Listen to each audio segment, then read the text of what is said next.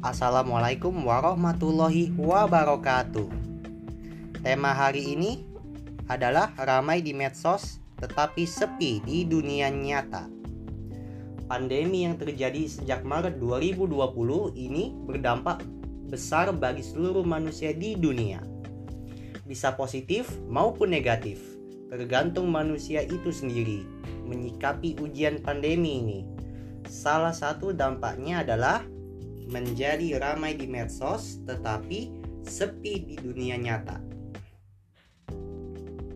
Sungguh tidak nyaman kondisi saat ini. Saya harus beradaptasi dengan kondisi yang disebut new normal. Positifnya gaya hidup menjadi lebih sehat karena kita wajib menjaga kebersihan dengan mencuci tangan.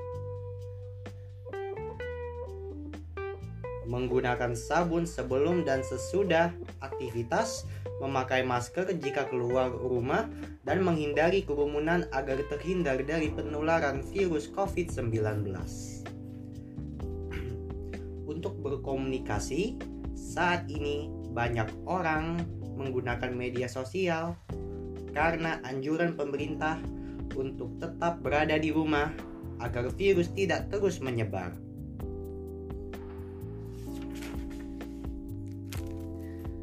Sekolah, perkantoran, banyak menggunakan aplikasi Zoom agar dapat berkomunikasi tatap muka.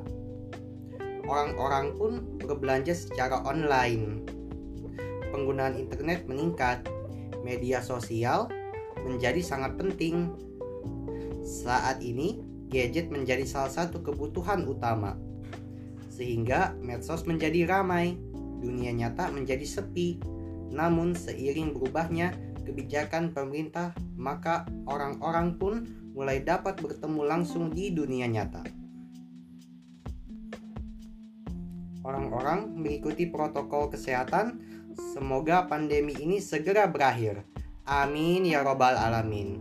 Wassalamualaikum warahmatullahi wabarakatuh.